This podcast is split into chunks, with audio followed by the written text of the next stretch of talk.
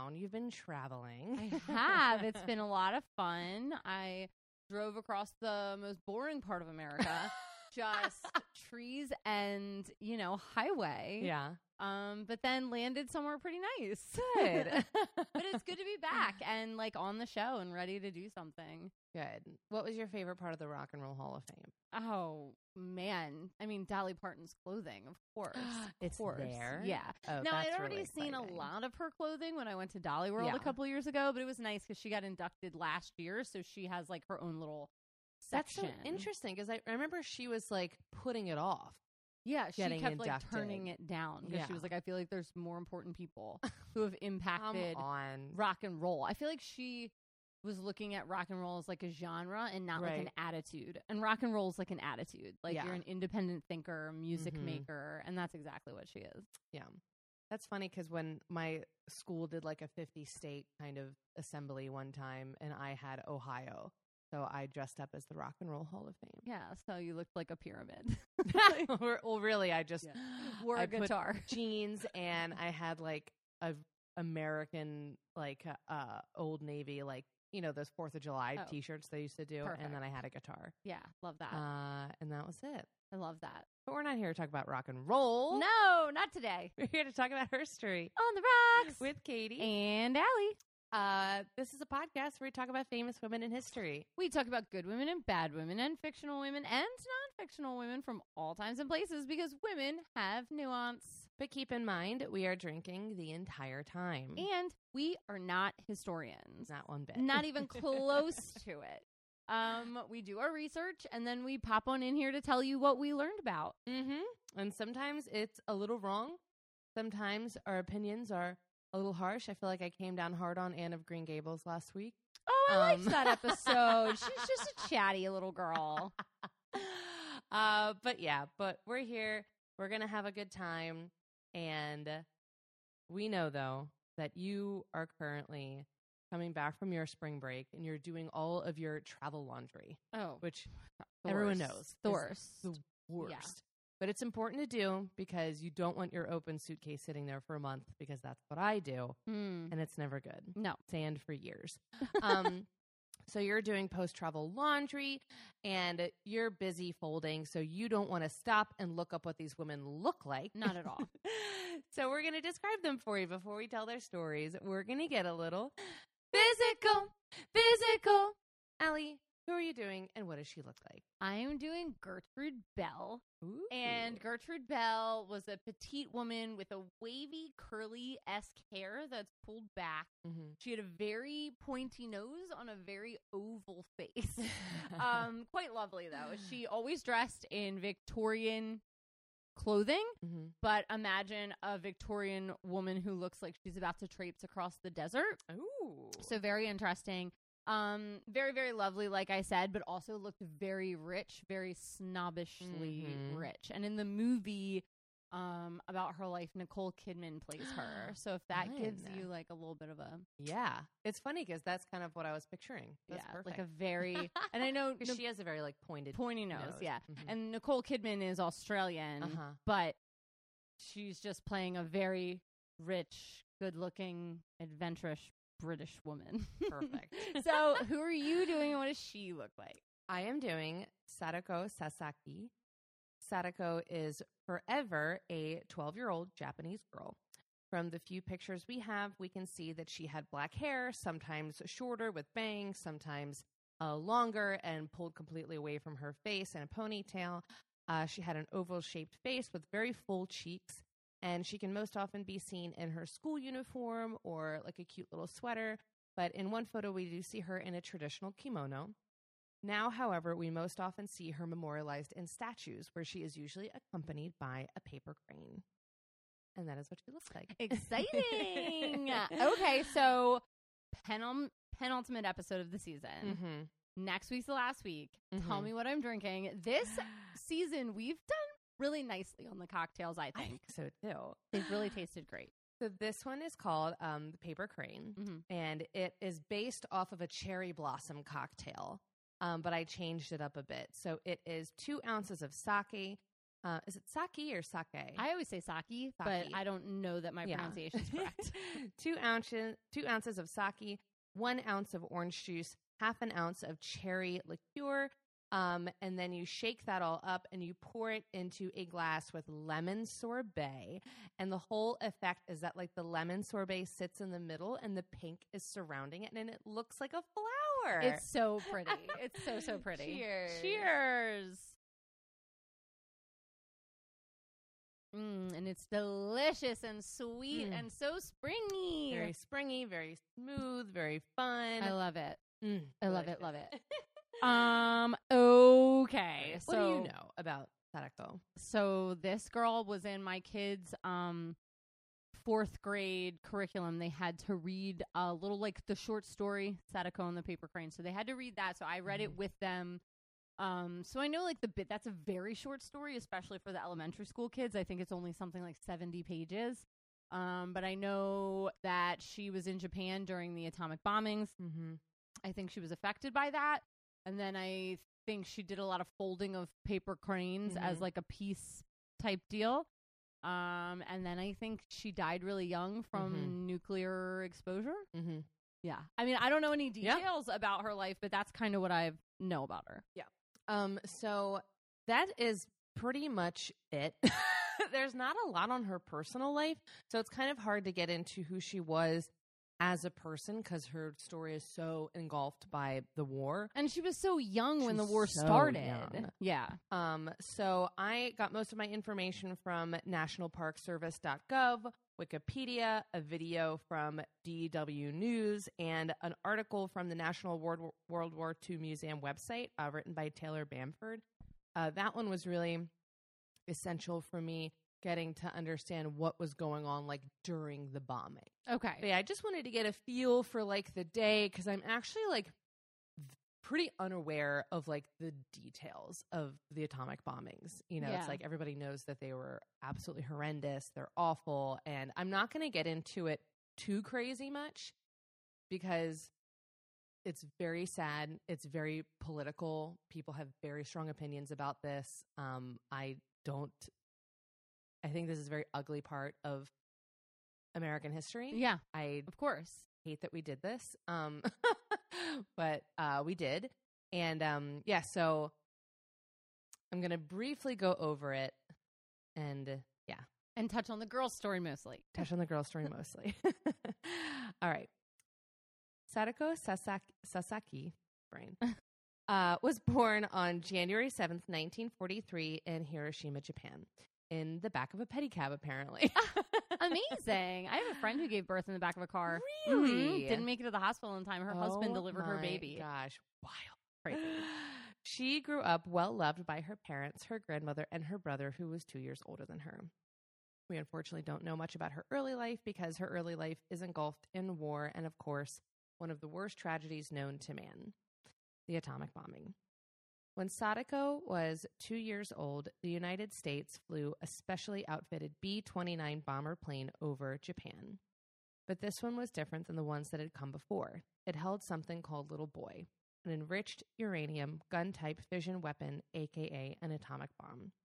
And on the morning of August 6, 1945, at 8:15 a.m., the bomb was dropped on the city of Hiroshima, where Sadako Sasaki was laying in her bed at just 2 years old, or sitting at the table eating breakfast. That was a little fuzzy. Hmm. uh, the bomb fell 6 miles in 43 seconds. The bomb exploded with the force of more than 15,000 tons of TNT. The temperatures at ground level reached 7,000 degrees Fahrenheit in less than a second. According to people who survived the bombing, there was a sudden flash of brilliant light, followed by a large booming sound. But people closest to the bomb, within a half mile, were vaporized. Bronze statues melted, roof tiles fused together, and the exposed skin of people miles away burned from the intense infrared energy unleashed. At least 80,000 people died instantly. According to the pilot, at the base of the cloud, fires were springing up everywhere amid a turbulent mass of smoke that had appeared, um, that had the appearance of bubbling hot tar. The city we had been with the city we had seen so clearly in the sunlight a few minutes before was now an ugly smudge. It had completely disappeared under this awful blanket of smoke and fire. Within seconds, the people of Hiroshima were existing in what looked like an apocalyptic wasteland because that's exactly what it was. And of course, this all happened again on the 9th when we bombed the city of Nagasaki. I was not aware that like the bomb hit and then fires were springing up everywhere. I think that was something very new for me that I didn't know that that had happened. Yeah, I think the just because this is the only two times that nuclear warheads have been dropped on actual cities that people don't have a very clear image in their head of like what actually happened. Like the nuclear weapons before that had just been tested in like mm-hmm. deserts desert. and in mm-hmm. water. Like just I don't know the the um backlash and like the you know when people talk about like the wall of sound that's mm-hmm. just being pushed out like throws you off your feet it's not yeah. even the bomb it's like mm-hmm. how quick the air is moving yeah i mean and if you look at like obviously the photos are horrendous but like one of the ones that struck me is like there's like a woman and she has her back exposed and her kimono was like burned into the back her back like Ugh. into her skin uh, the total death toll is a little hard to estimate, especially since many people died from the radiation long after but the general number is between 129 and 226,000 people. And most of them were civilians. Mm-hmm. Sadako was just one mile away from ground zero when the bomb went off. The blast was still so strong from that distance that she was blown out of the window of their home. Her mother raced out to find her, expecting her to be dead. But to her surprise, Sadako was unharmed, at least on the outside. The family started to flee the city as quickly as possible, but soon black rain started to descend upon them. The intense fires created around Hiroshima by the bomb carried large quantities of ash into the atmosphere. The ash had the effect of seeding the clouds, and the result was a black rain which fell for one to two hours after the explosion. The black rain was sticky, wet, radioactive water that not only stained everything that wasn't already black and burnt, but it was soaking into people's skin and getting into their mouths. So if they weren't hit by the immediate radiation, they were also getting exposed to radiation from the black rain. They're like being soaked in it. Yeah, soaked in radiation. Terrible. Sadako, with her mother and brother, escaped the fires. But her grandmother turned back to grab something that was left in the house, but the fires were too much. She tried to take refuge in a water cistern, but she was killed. Thankfully, Shigeo, Sadako's father, was not in Hiroshima at the time of the bombing, so he was able to reconnect with his family after the bombing, which I can't even imagine his relief to know that his family got out of there when they're a mile from ground zero. That's insane that they survived. I, yeah, as long as they did. Mm-hmm. Um, but other people were not so lucky. The scene was so chaotic that people looked for days for loved ones, not knowing if they were badly injured somewhere, if they had run away and they were taking shelter, or if they had been vaporized from the beginning. But unfortunately, like other families, Sadako's family did eventually return to Hiroshima to start building their lives, which was no easy task. The family struggled with sickness, financial hardship, food scarcity, and the uncertainty of their family's future. They mourned the loss of their grandmother, their friends, and of course, their sense of safety.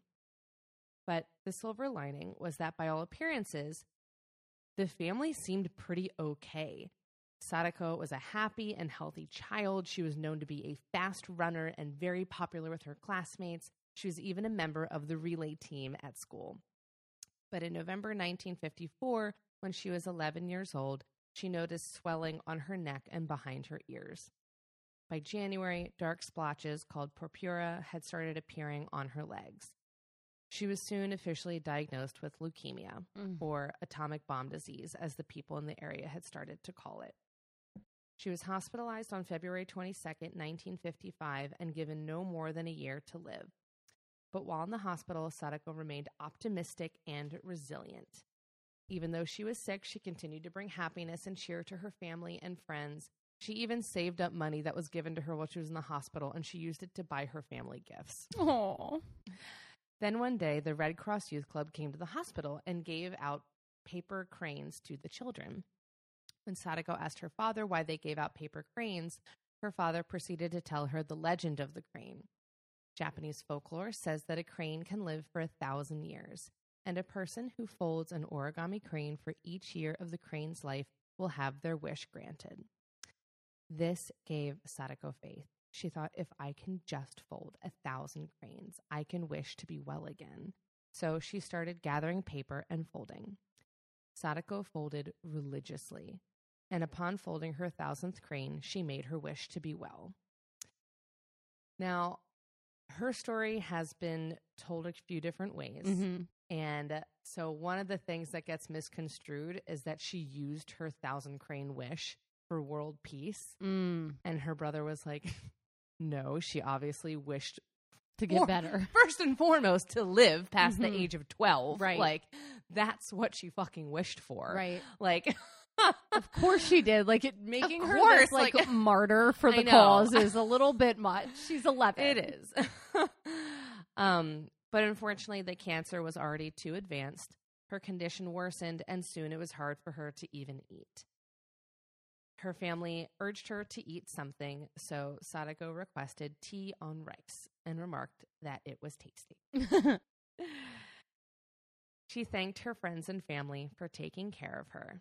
And with those last words of gratitude, literally her last words were thank you. Sadako died on the morning of October 25th, 1955, at the age of 12. Her hospital room was filled with paper cranes. They say the smallest one was the size of like a grain of rice. Mm. According to the fictionalized version of her story by a Canadian author, she had only made it to 644 cranes before she died, and it was said that her school friends finished folding the rest of the thousand cranes for her.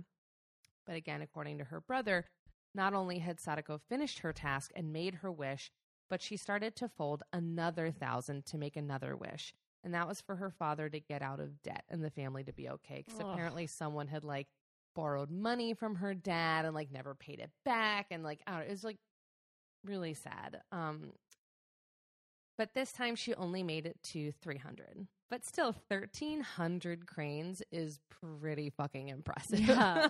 That's a huge deal That's to do in less than a year. yeah. Okay. Um, and maybe she didn't get her exact wishes, but Sadako did become something incredible. She became a symbol of peace and hope. After she died, her classmates wanted to do something in honor of her. This part is true. They started raising a money to build a monument to honor their friend and the other people of Japan who had been lost to the atomic bombs. This idea blossomed and would eventually become the Children's Peace Monument. This is a memorial now inside the Hiroshima Peace Memorial Park, and it's a statue of Sadako with her arms raised above her with a big paper crane overhead. The plaque below says, This is our cry, this is our prayer, peace in the world. There is also a statue of her in Seattle Peace Park. But when the statue was first erected in 1958, the community response was actually a little bit negative. The people of Hiroshima were angry with the Sasaki family because they felt like this statue drew too much attention to one girl who was affected rather than the hundreds of thousands of other people. Of course, right.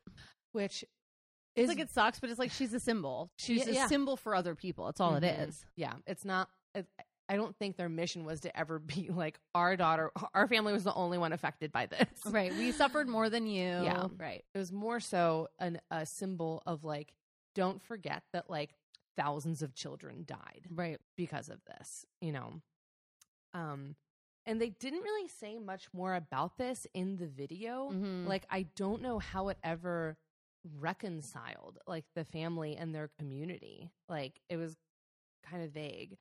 Um, and it, all they said was that they eventually like moved away from the city because they were not treated very well after the Oh. memorial, which sucks. That's a shame.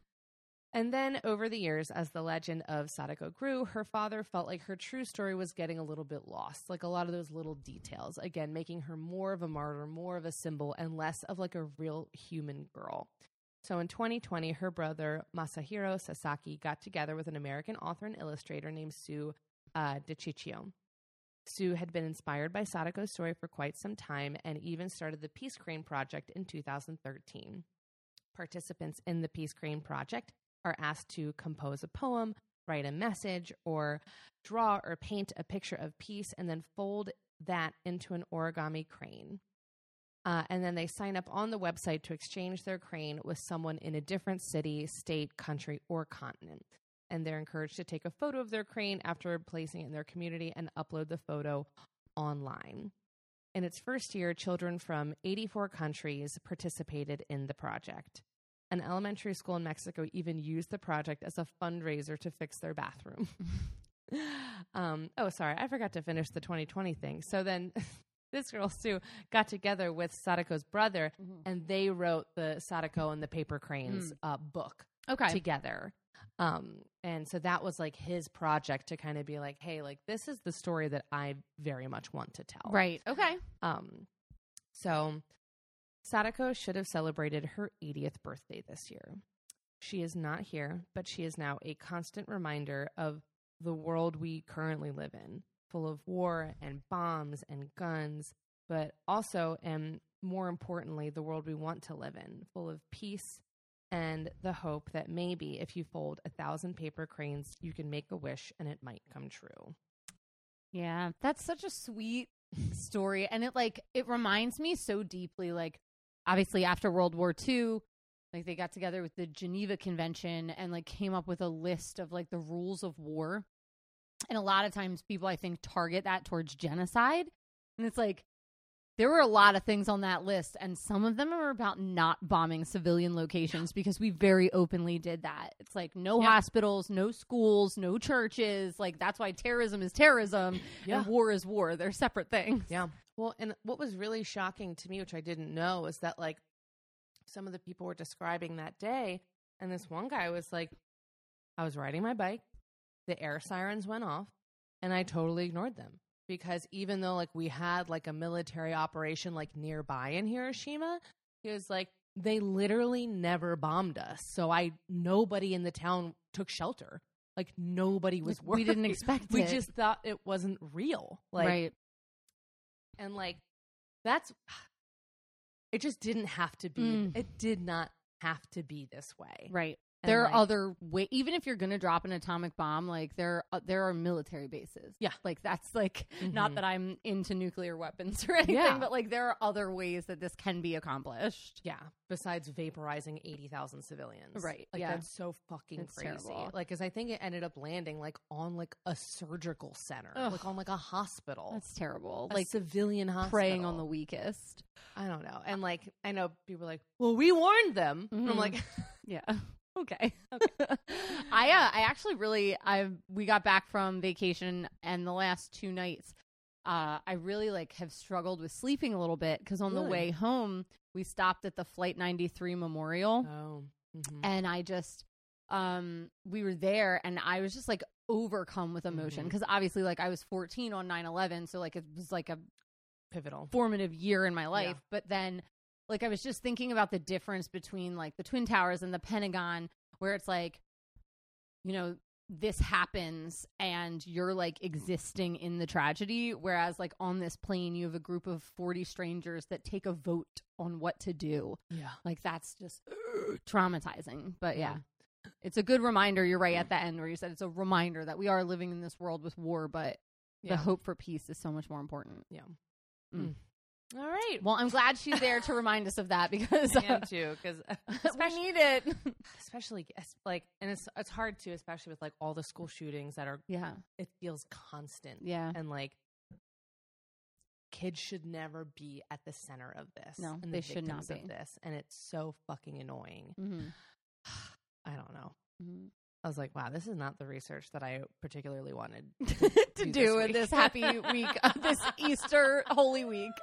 but it's Um, important Yeah.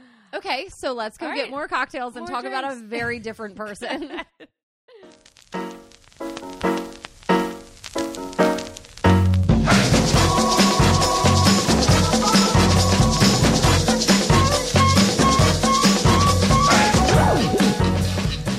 what no, they don't. god Here we right. are. back part two second cocktail Yeah, bright and sunny looks beautiful. love it. Yeah, It looks really cute. I love a brown sugar garnish Mhm. too. It's fun. Well, I needed it to look like sand. It does. That's a very good sand, sand. cocktail. yeah. Yes. So this is called Queen of the Desert. Ooh. and it's two ounces of gin, one ounce of sweet vermouth, half an ounce of dry vermouth, Mm. and then orange juice. Ah. And then you put brown sugar on the rim. If you don't have brown sugar, cinnamon sugar will work fine. Cheers. Cheers. Mm, Mm. very bitter. Mm. It is bitter. The dry and sweet vermouth in there really. Mhm. They're like playing against each other. Yeah. It's very funny. And it almost like has like a smoky element to it. Yeah, Which is don't- wild. I don't know what's happening here. Yeah. And the brown sugar kind of is like the in the barbecue sauce on the edge of the smoky cocktail. Mm, That's interesting. Okay. Who knows? Okay, so we're going to talk about Gertrude Bell. Can you tell me what you know about Gertrude Bell? I don't know anything. I'm Good. guessing she was like an explorer. Mm-hmm. That's what I'm assuming. yeah. She's typi- she's traditionally listed with like the explorer girls. Okay. But she is, um, as I came to find out, a lot more than that. Because she is usually amongst the women who like went and did explorer things. yeah. Okay, so I did this research with Stuff You Missed in History class. They had a Mhm. two part episode on her. So I'm like condensing, condensing. And then I watched the movie, The Queen of the Desert, which is a small section of her life, and then did a lot of reading Wikipedia and online articles and short YouTube videos, etc. Type in Gertrude Bell anywhere and you'll find basic info. All right. Are you ready to learn? I am. Okay. Gertrude Bell was born on July 14th, 1868, in England. Her family was very wealthy, which would really enable her to do all the things she does later in life. She Mhm. has money. She is a woman of privilege. Her grandfather was an ironmaster named Sir Isaac Bell, so he was knighted. He was both an industrialist and a member of parliament. Her father was Sir Hugh Bell, also knighted. He was a mill owner, a county deputy, a justice of the peace. Like the men in this family are just thing upon thing. Yeah. She's very close to her father because her mother, who also came from money, died while giving birth to Gertrude's little brother. Mm. So Gertrude is three years old when that happened. So we've seen this go one of two ways. Either the dad or the mom passes and the dad just like adopts the kid out to somebody else Uh-huh. because he's like not going to take care of her. But I Mhm. assume they had so much money that a nanny was watching them anyway. Yeah. So he kept her on board and um, they became super close all through her life. She con- Yeah. consults her dad about everything that she's going to do. Mhm. Um, he is her role model. He shared his knowledge of government with her. He provided her with access to um, highly placed government officials. Uh, so it's really cool, like how close their relationship is. Although she doesn't spend a lot of time with her dad later in life, she does respect him dearly. When Gertrude was seven, her father remarried, providing her with a stepmother. Her name was Florence Bell, and she eventually birthed Gertrude's three half siblings. Okay. So now she has Maurice, which is her full brother, and then three half siblings that are younger than her. Florence was a playwright and a children's author and wrote um like articles after she would do these studies. Like she did the study of the Bell family factory workers and then Uh-huh. like published the conditions of the factory. Of her Uh, own family? Yeah. Interesting. And then she was really interested in the lives of the wives of the iron workers. So she would Hmm. go and spend time with them and then ensure that they were treated appropriately. Yeah. So Florence is kind of a really cool person, and she's been cited as influencing some of Gertrude's future behavior. I'm sure. She Yeah. sounds like a badass. Yeah, I know. I was like, I want to do an episode on Florence. Bell. Who is this woman? Um, so she also though was a very like as you would say at that time good woman so florence instilled the concepts of duty and Mm. decorum and like how you act as a woman in victorian society um but Florence recognized Gertrude's intelligence too and contributed to it by making sure that she got into excellent schools. Um, and later in life, I mean, Gertrude pretty much only referred to her as mother. Like in their letters, she would say Mhm. "mother dearest" and like things like that because I just she didn't know her mom. We've got, we're having some insect issues. It's the spring and it's hot. Yeah. Okay. I'm gonna Okay. keep my eye out though. So if I swat at it, don't feel like you need to stop. Okay, I'm gonna keep an eye out. got it. Many biographies point out Gertrude's mother's death as like a traumatic moment in her life that made her want to do all these risky things in the future. I just don't believe that. Like, yes, it's sad and she was three years old, but I feel like her dad and stepmom really pushed her to be a bold person.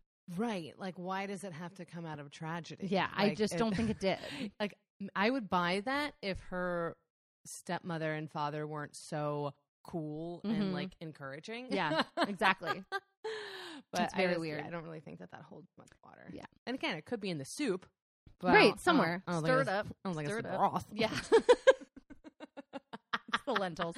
Okay. At best. Beth. Gertrude attended Queen's College in London, which was a pre- prestigious school for girls. Then, at age 17, she went on to study at Lady Margaret Hall, Oxford University. History was one of the things women were allowed to study at Oxford. She specialized in modern history and was awarded with a first class honors degree, which is the British equivalent to an undergraduate degree Nice. from Oxford. 11 people graduated that year. Nine were recognized, and the other two were women because they didn't give out academic diplomas until 1920, and she went before that. This is still the 1800s. So, Gertrude Bell is commonly listed as the first woman to graduate from Oxford. Whoa, that's so Yeah. cool. So that's the first really amazing thing that she did. She's the Oh first woman to graduate from Oxford. Her and her classmate, Alice Greenwood. I wonder if she went by. Allie. another Allie Greenwood, who went to Oxford. She did much better than me.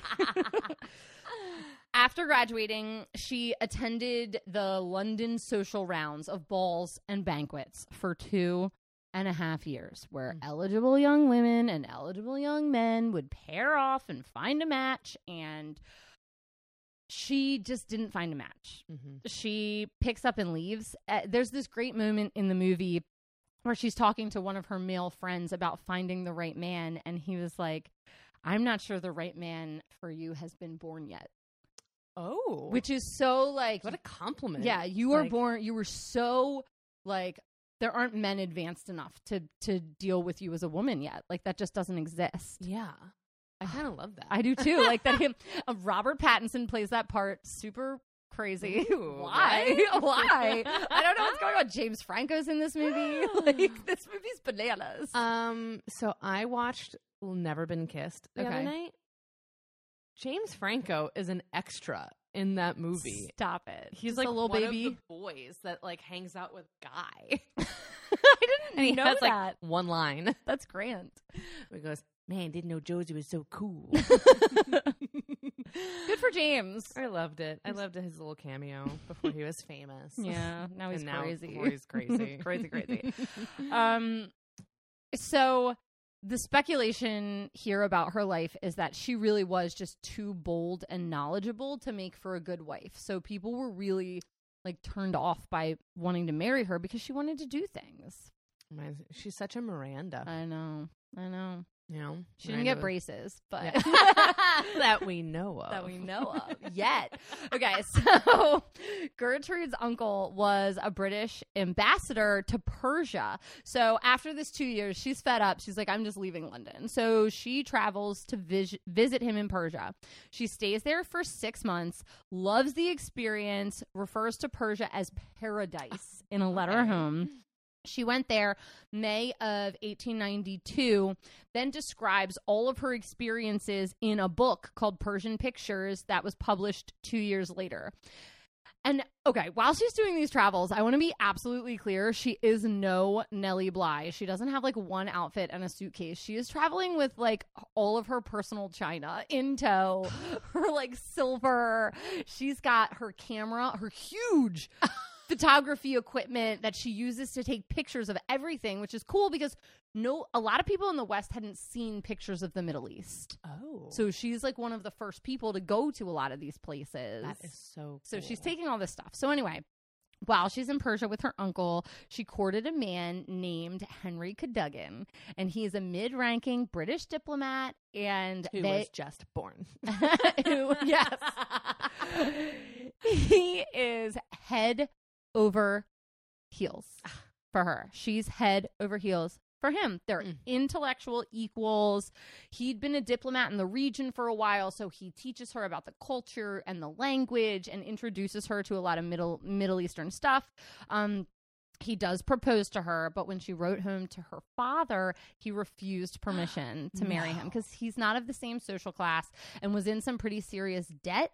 And he's just like, I'm sorry, my daughter is accustomed to living in a specific way. Cadogan, I know. Sir Cadogan. Yeah. Is that from Harry Potter? Cadogan. Yeah. He's the knight. He's the knight in the picture. Mm-hmm. It is. Good job. Thank Good pull. but then he, Jesus Christ, that This fly is so, Should big. I just go get it? I don't It's know. so big. I don't know. It's tr- now it's Now I have a escaping. hallway. It got shy. It'll be back. We'll get it. We'll get it. we need a fly swatter back here. I, we do. There's like a list of things. Fly yeah. Now it. fly swatter. the picture you made. I love it. Okay. Okay. Um. So she goes home. A lot of times she goes home and then back out and then home and then back out. So that's just something we have to be aware of. I I have no idea when what is Yeah. happening. Well, it's hard really to like, especially when like someone's a traveler like that to Yeah. like really nail down their story, it's like pretty wild. beat by beat, and it's like unnecessary. Yeah. I don't care about those details. Yeah. So she's at home at this point. She gets a telegram that Henry has died. Cadogan. Uh huh. Oh no. And it's heavily suggested in the film that he took his own life um, after the refusal Ah. to be married. oh my god. This experience is just so upsetting to her. Uh, and it's formative and like her making decisions. She's like, okay, my heart doesn't belong to a man anymore. It belongs to the desert. Like, that's it. So she spends the next decade traveling the world, mountaineering, and developing a huge passion for archaeology and other languages. Gertrude is fluent in Arabic, Persian, which is Farsi, French, German, Italian, and Turkish.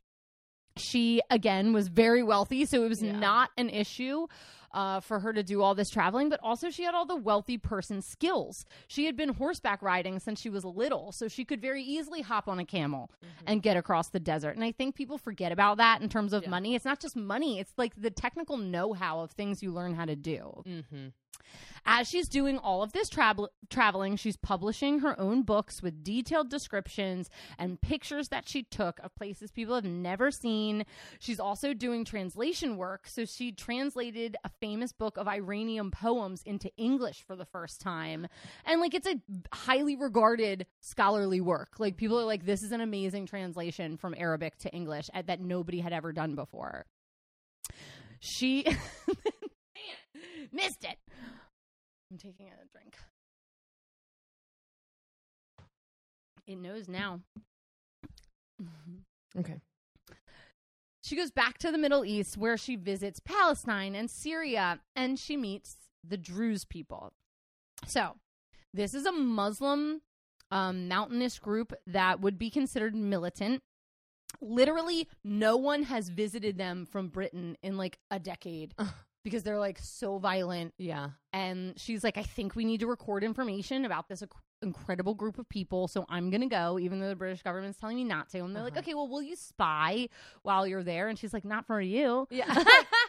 But actually, like throughout her travels, if she ever gathered intel that was important for the British government, like she did tell them. Yeah, so that was helpful of her. So some people list her as a spy. Um, I Oh, know. Interesting. She goes and charms the hell out of the king of the Druze people. they love her. They're like, You're amazing. Please stay and hang out. She stays there for a while. And then after she leaves, apparently the Druze king was like traveling out and about in the Middle East. And he asks this other tribe he comes upon, Have any of you seen the queen that's been traveling around here? The queen. He thinks she is like a, a queen of the. Yes. Got it? Yeah. Where'd he go? Fly down. Oh, good. He can hang out under there and heal. Um, yeah, they thought she was a queen because she was so well educated in how to speak Arabic and like how to conduct herself. That's amazing. Really cool. I love that. During the next six years, she climbs, decides she's going to be a mountain climber. she wants to set records in the Alps. So she not only goes and climbs these mountains, but records 10 new paths. She like does first ascents on Oh some of the Bernese Alps. 10 new first ascents. That's crazy. they name one of the Alpine mountains after her. there is a mountain named after this woman because she got there first. oh my god. I think she's the first woman we've covered with a mountain named after her. I'm not Probably. positive, but I think.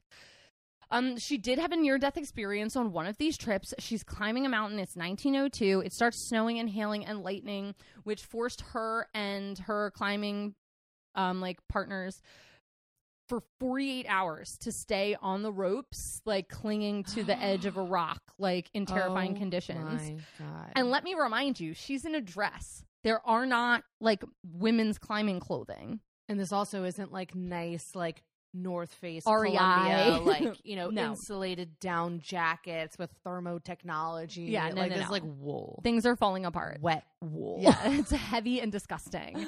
Um, she does do some climbing after that. For example, she climbs some mountains in the Rockies, like when she visits North America. But she really slowed down after that. She's like, sure. "Mm." so around this time, she befriends like this British uh colonial administrator and has like a brief but passionate affair with him and then they just write letters back and forth for a while but nothing ever really comes of that relationship um and i will tell you too that there are plenty of men in the british empire that hate her Oh, I'm sure. because she's just not following protocol. She's like, I want to go see the Druze people, and they're like, you need permission to Yeah. get like a grant. And she's like, I don't need their money.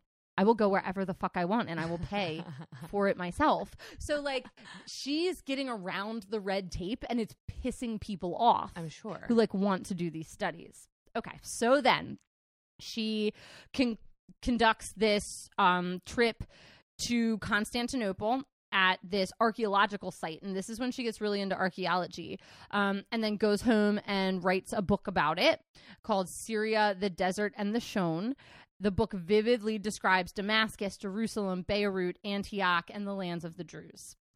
This book is super well received in Western Europe, and it describes um, this time that she's out in the desert, and um, an Arabic man says, As God wills it, you are a daughter of the Arabs, which she translated as a daughter of the desert in her book. And this is regularly attributed to her. She's the daughter of the desert. Soon after the book is published, she goes to Anatolia, which is like the large part of the country of present day Turkey, and begins working with Sir William Ramsay, who's an archaeologist and a New Testament scholar. They excavate and all these destroyed buildings from the Byzantine era. They're just going in, finding all these things, doing all these digs. She's writing about it. The results are a book called A Thousand and One Churches, which is really cute because it's like a thousand and one nights because that's the part of the world they're in.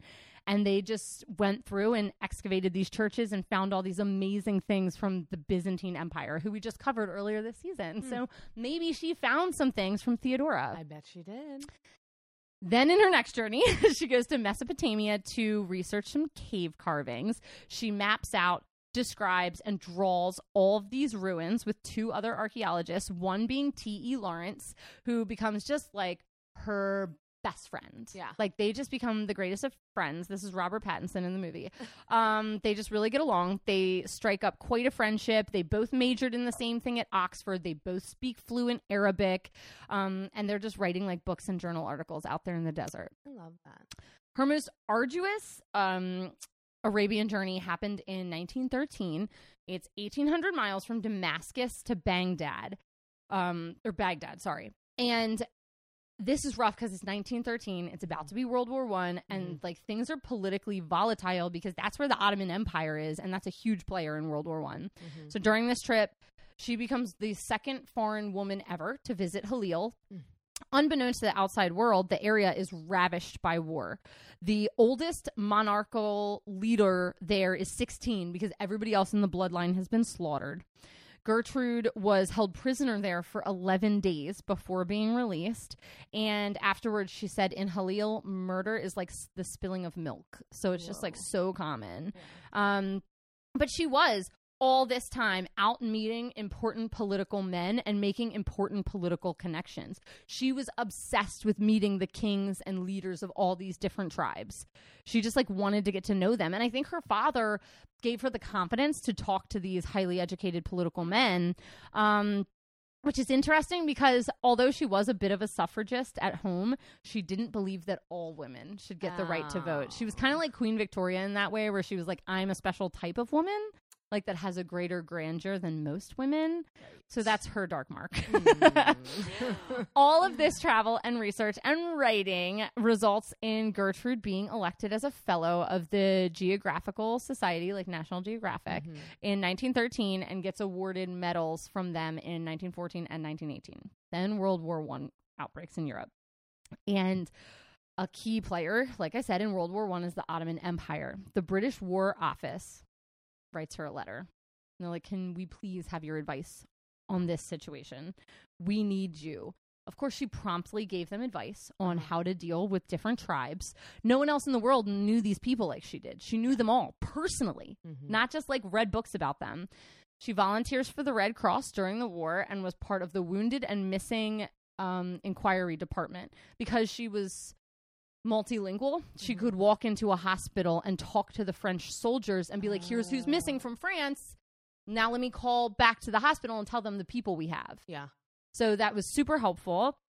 Uh, you should also know that she is having a very strong emotional affair at this time with Major Charles Doughty-Wylie. He is a married man who's in the military.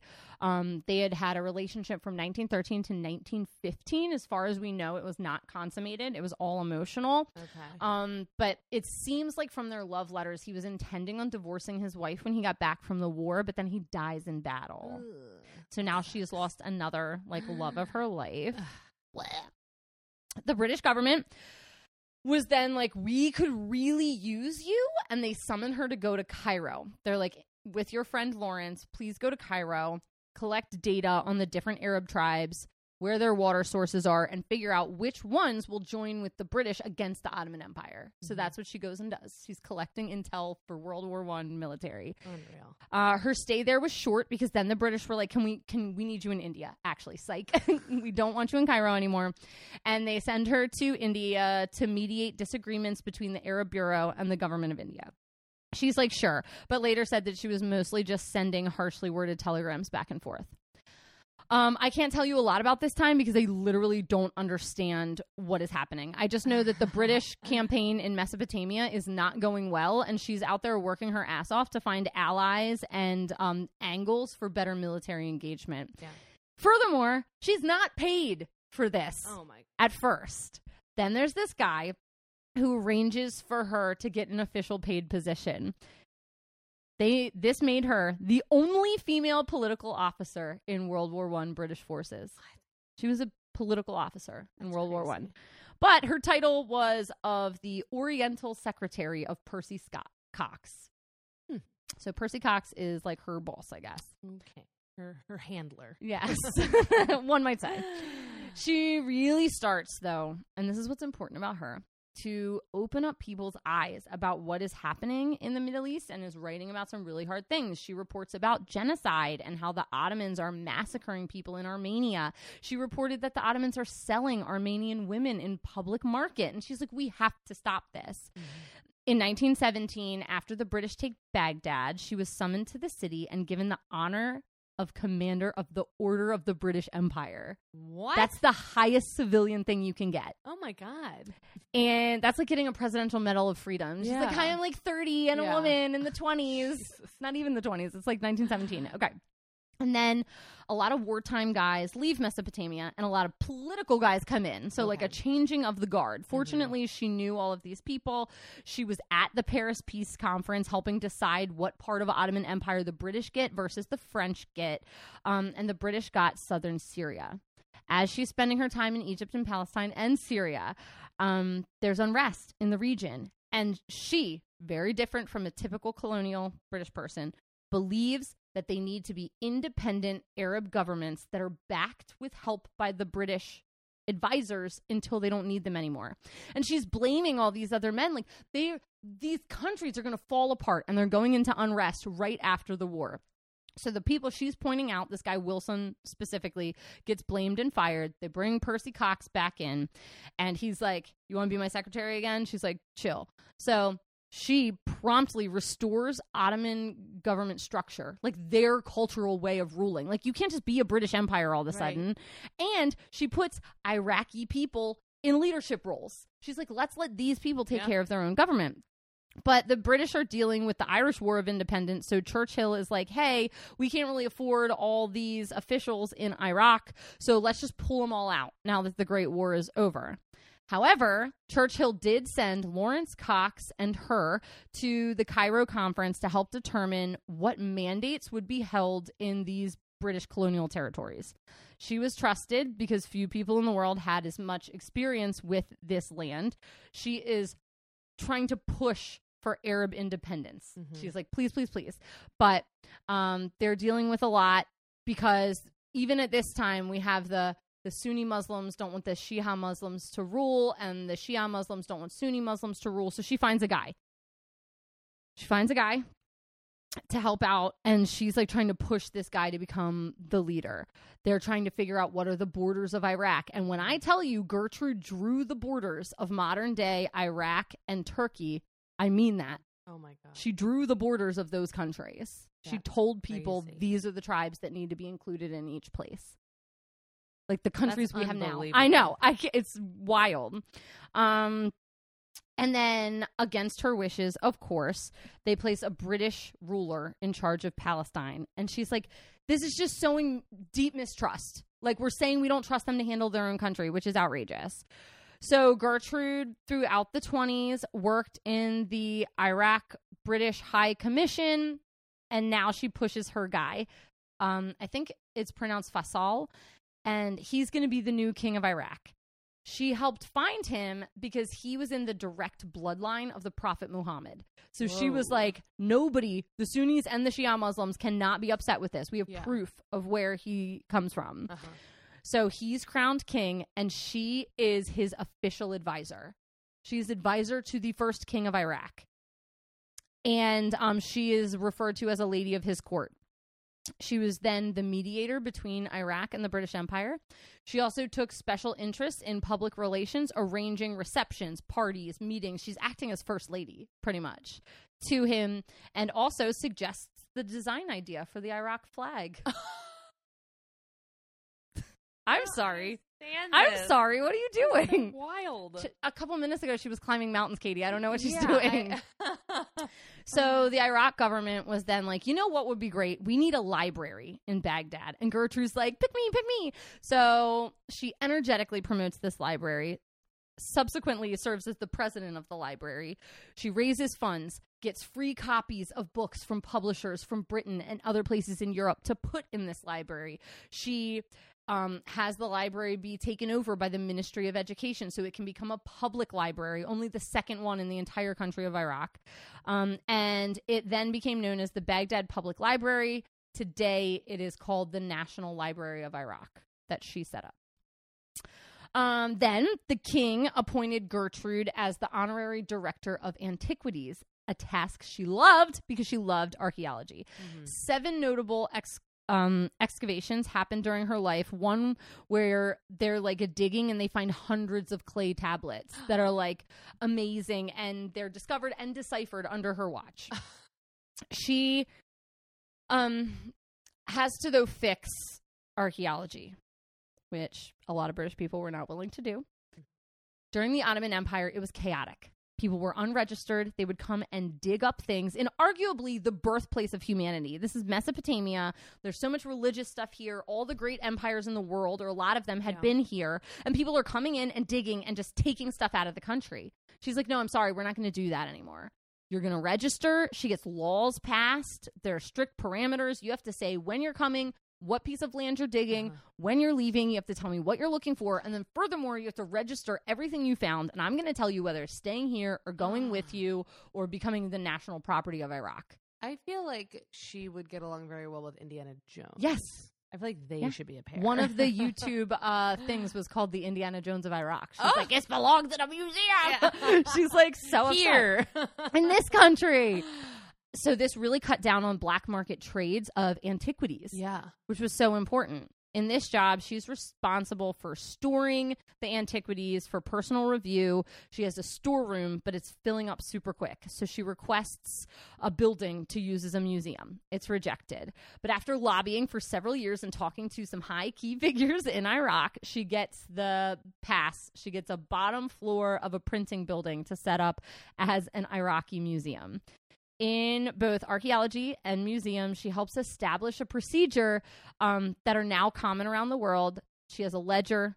Um, she does a detailed description. They measure each piece. They put comments in the edge where it was found, what Uh-huh. date it was found, like all that stuff, and a formal numbering system for all the pieces in the museum. And then sends photos to the British Museum if they need further research. She did this with a very small, hardworking staff and it helped preserve Iraqi culture and history, which would have been lost. These relics would have been taken all over the world, Yeah. and it would have been on the black market. We wouldn't have known when or where they were found. Mm. Um, so it's a really huge deal. And as we said, they get to stay in the country of origin. So Gertrude is under a lot of stress from this. She's writing books, she's correspondence with government officials, she's doing intelligent reports, she is doing reference works and white pages. She is in charge of a library, she's in charge of a museum, she's an advisor to a king, and it just took a really big toll on her health. She had reoccurring bronchitis, Mm. um, brought on by years of cigarette smoking Ugh. and lots of different bouts of malaria. She was already kind of petite and frail, but the Iraqi heat definitely didn't help, and her stress level definitely didn't help.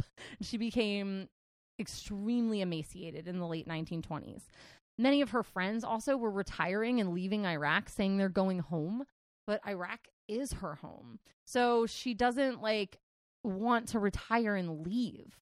So everybody she knows is going. She tried to um, strike up another relationship with kind of like a younger British guy and gets turned down. Um, and then the guy who replaces Percy Cox kept Gertrude Bell on as secretary, but um, he consulted her less than Percy Cox did, kind of treated her like a secretary and not like what she really was. Oh my god, the And- queen of the desert. Yes, the queen. And then the king of Iraq kind of stops consulting her as well. He doesn't really need her anymore. Like she gave him all the intel he needs and now he's kind of pushing her to the side. Oh.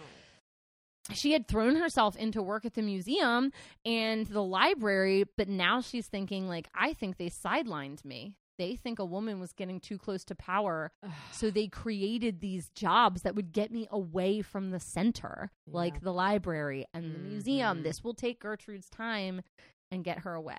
So she's struggling with a pretty deep depression from this. And on top of all that, both of her dogs die on like the same Oh, day, which is so sad because that's what she's going home to in Iraq. Like she's not married, she doesn't have kids. Um so on July 12th, 1926, just 2 days before her birthday, Gertrude was discovered dead of an Mm. overdose of sleeping pills. No. We don't know whether it was intentional or a misdose, but most people believe that she took her own life, just not able to handle the pressures and like the personal blows coming all at once. Um, she was buried in Baghdad. Her funeral was a major event, drawing a large crowd. People were cheering for her. The people in Iraq loved her. She was like a national hero, changing the world. Um, the king of Iraq watched the procession from his private balcony. The British King George V wrote letters of condolences to her parents, and they did not skimp on this. She was given a full military burial, like from the British and Yeah. from the Iraqi people. The museum opened shortly before her death and is now called the Iraq Museum. In Gertrude's will, she bequeathed the museum with 500,000 pounds, which in today's money is 2.1 million pounds. And the British School of Archaeology in Iraq, she gave 6,000 pounds, which today is 250,000 pounds. So let me back up. This woman was the first woman to graduate from Oxford, fluently spoke eight languages, set 10 mountain climbing records, and had a mountain named after her. Was an accomplished archaeologist, published more than 10 books, was the first Western person to meet the Druze in over a decade, was only the second woman to go to Halil.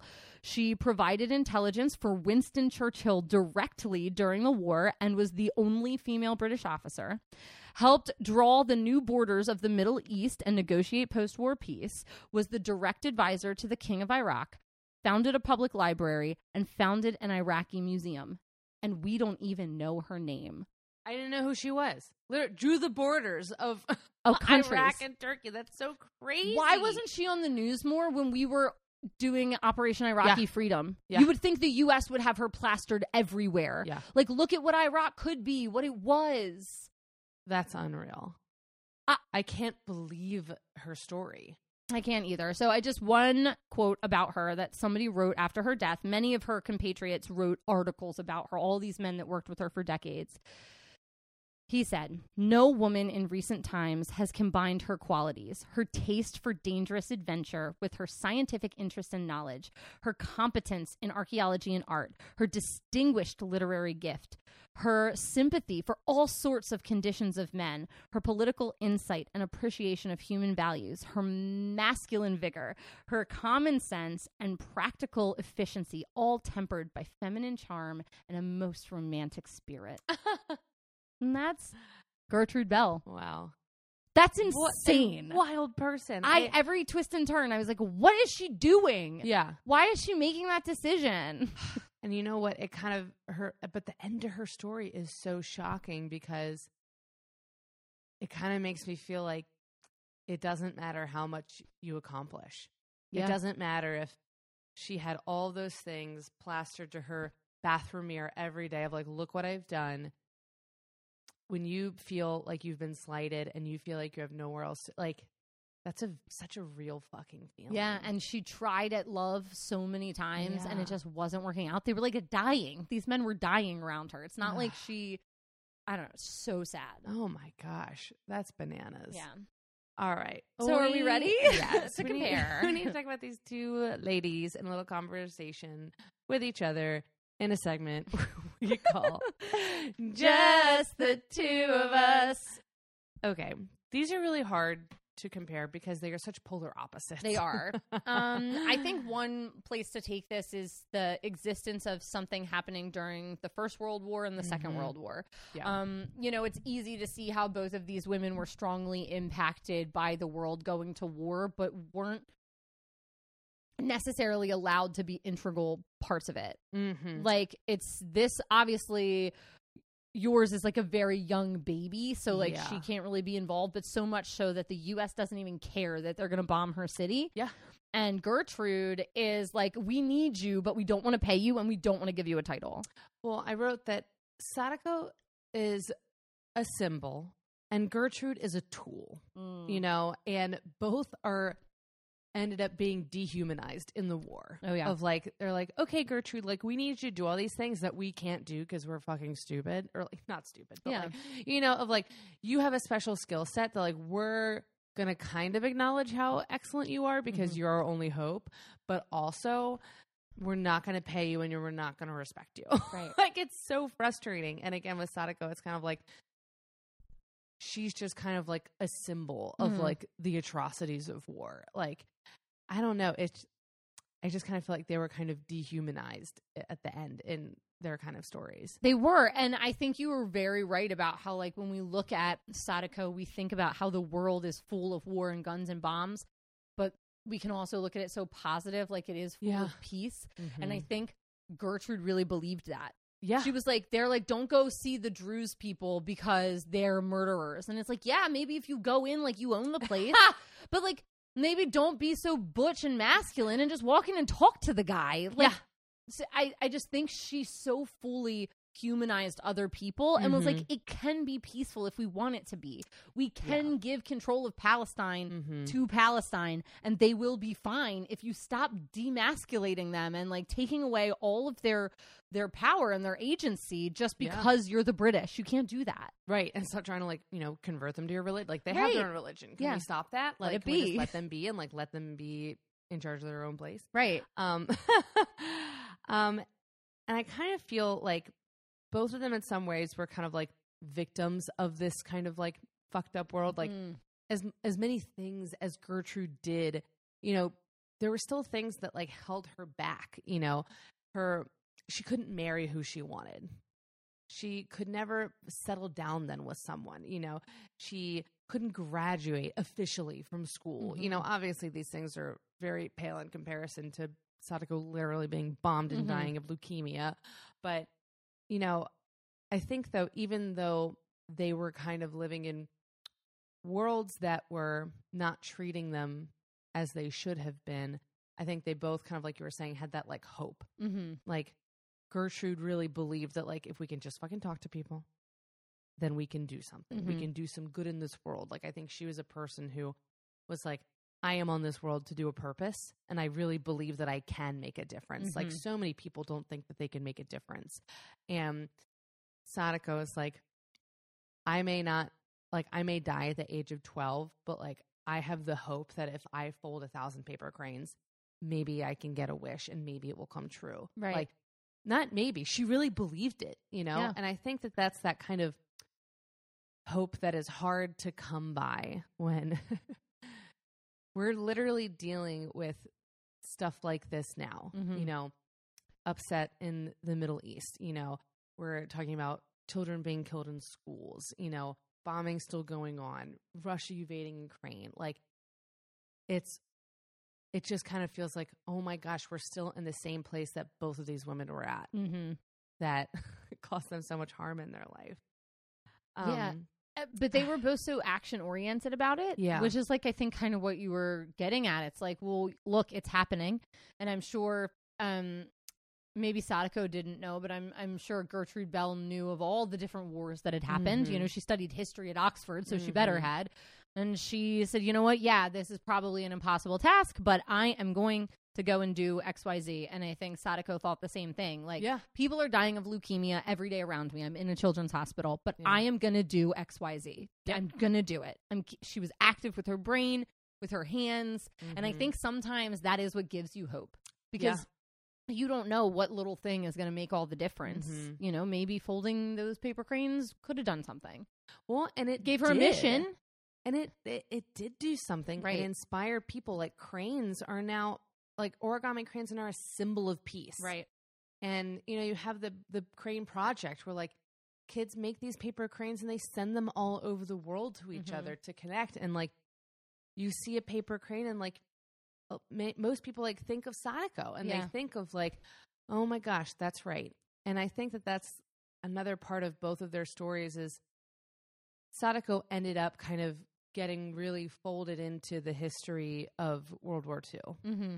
And it's a way that we preserve the history and we're reminded of it and we Mm. can learn from it. And gertrude was trying to do the same thing. She's like let's preserve these things. Let's categorize them. Let's you know put them in the right museum not just our museums. Like let's make a system so that we can preserve the history in the right way. And kind of like how sadako's brother years later was like okay her story's been a little distorted so while i'm still here why don't I set it right again? Like, let's just make sure that like people know what she did wish for, what she didn't wish for, Mm-hmm. that she didn't like not make it to her goal. Like she did, like she actually folded thirteen hundred cranes, like because those little details they do matter. Mm-hmm. Like some people might say, like, well, what does it matter if she folded six hundred or thirteen hundred? Mm-hmm. And it's like, well, actually, it matters a lot because we have so little of her story that, like, we should try and get it right. And I'm sure I got things wrong in my little short story of Mhm. her. but I just think that it's important to try and and preserve history and and remember as much as we can. And I think both of these women, girls, were big uh, elements of that. Yeah, I Mm. think so too. All right. All right, you ready to toast? I am. Who would you like to toast this evening? I just want to toast women who were born in the wrong year. Yeah. I just, it was really hard for me to stomach Gertrude's story because I feel like if she was alive at a, in a different time period or if she was a man, her, she, I mean, she would have been in in charge of Iraq. Like they, she would have been the British guy that they put in charge of Yeah. everything, and she just wasn't. Yeah. Um, and I think that that sucks Yeah, for her. Um, and I mean, it also sucks for Sadako. Like you know, she was you know say she was born 15 years later. Mhm. Not that the radiation still wasn't killing people 15 years later, but you know, it's just it's a really sad situation. Yeah. Here. Mm. I want to toast um, the children lost to adult violence. It sucks. It really sucks. I'm so sick of it and I hate it. I hate that kids are put through this. Um, like the woman, Sue, who wrote the book with Sadako's brother, um, she said she was inspired by the Sandy Hook shooting. Like Mm. that's what kind of made her get interested in Sadako's story. And she was like, maybe if like kids around the world can like make paper cranes and start conversations about peace, then like we can try and process these like horrible things that are happening to our children. right. Um, so yeah, just to um, the children who are lost and who are just affected. I think about all the kids who survived these school shootings. And it's not now a place of safety anymore. No, Yeah. like there was just that news anchor. She's like a fully adult woman, and Mhm. like she was reporting on a school shooting, and she was like, "I was actually, my school was involved in a school shooting, Mm. and like so I know what these kids are feeling like running out of their school, like." The videos of those poor kids like running across the highway trying to get across the street to like find sanctuary. Like they shouldn't be doing that. No. It's so frustrating. Yeah, it's so it's frustrating and it's dangerous and we're at this point we're like all culpable Yeah. of like just allowing this to continue. Yeah. So, Mm. anyways, yeah. To the children, they don't. Cheers. they deserve a better world. To the babies. All right. Now, what are you enjoying in pop culture this week? Listen, I'm going to promote Cleveland. so I just went to Cleveland. It was fun. I had all the things you would want from a major city. It had an art museum with Van Goghs and Picassos in it. It had the Rock and Roll Hall of Fame, of course. That's the famous thing it's known for. Three major sports stadiums, a zoo, and aquarium, a national, a natural history museum, a botanical gardens, like Mm. anything you could want Yeah. plus no traffic plus it's on plus it's on lake erie so like really? yeah if you we were on lake erie like we were at the beach like and it was cold but you know we are outside we're hanging out at the beach there's hiking trails there's biking trails it's like come on everybody like let's all get together and just like Yeah. let's all go to cleveland it was such a treat It sounds like a mini Chicago to me. Yes, it's a lot like Chicago. Um, Chicago is so much more famous, obviously, because it has the massive skyscrapers. Like Chicago is like full of skyscrapers, and this is that's another really great thing. The city is almost entirely walkable. You could get anywhere. Really? Like we didn't get in the car to go somewhere, and we weren't there. It took no more than fifteen minutes to get anywhere. Yeah. Well, It was I hope, wonderful. I hope you can finish Drew Carey's mission. of make putting Cleveland on the map. Yeah. Me and Drew. you and Drew, you're really doing it.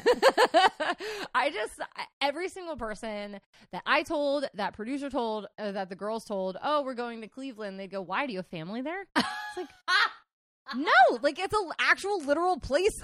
like I don't understand. I'm going to see Mimi in the office. Duh. Oh my gosh. All right. Well, I am going to promote a book this week. Sure. Um, it's a book that Casey read and then I read.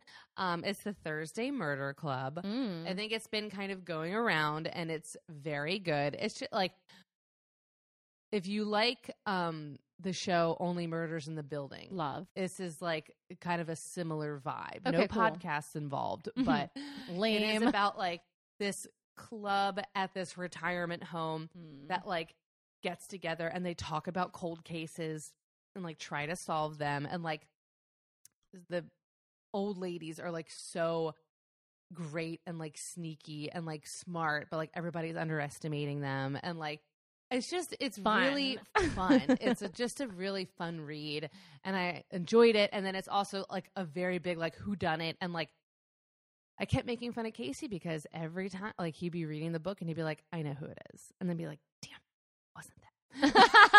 And it happened to me too. oh, I thought, that's so I thought, well, Casey didn't know, but I'll know. Didn't know. But yeah, it's so great. Highly recommend it.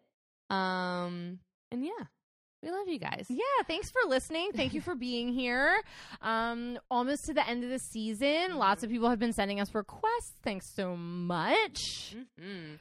We love it. Um, Find us all the social medias. Please do. And if you want to hang out with us a little bit more, come and join us on Patreon. You get to help us plan. You get first Mhm. dibs at requests. Mhm. Love you, love you. And um, yeah, and you can just hear all about our personal lives and you can uh, just donate a little bit to the cocktail fund. Yeah, it's sometimes it's running low. Sometimes and we have to buy low. new triple sec Yeah. or blue curacao. Mainly blue curacao. Okay. Uh, but we love you. Rate and review us on Apple Podcasts if you get a chance. Uh, but never forget that well behaved women, Do not wear heels in the desert. no, they don't. And they rarely make history. Goodbye. Bye.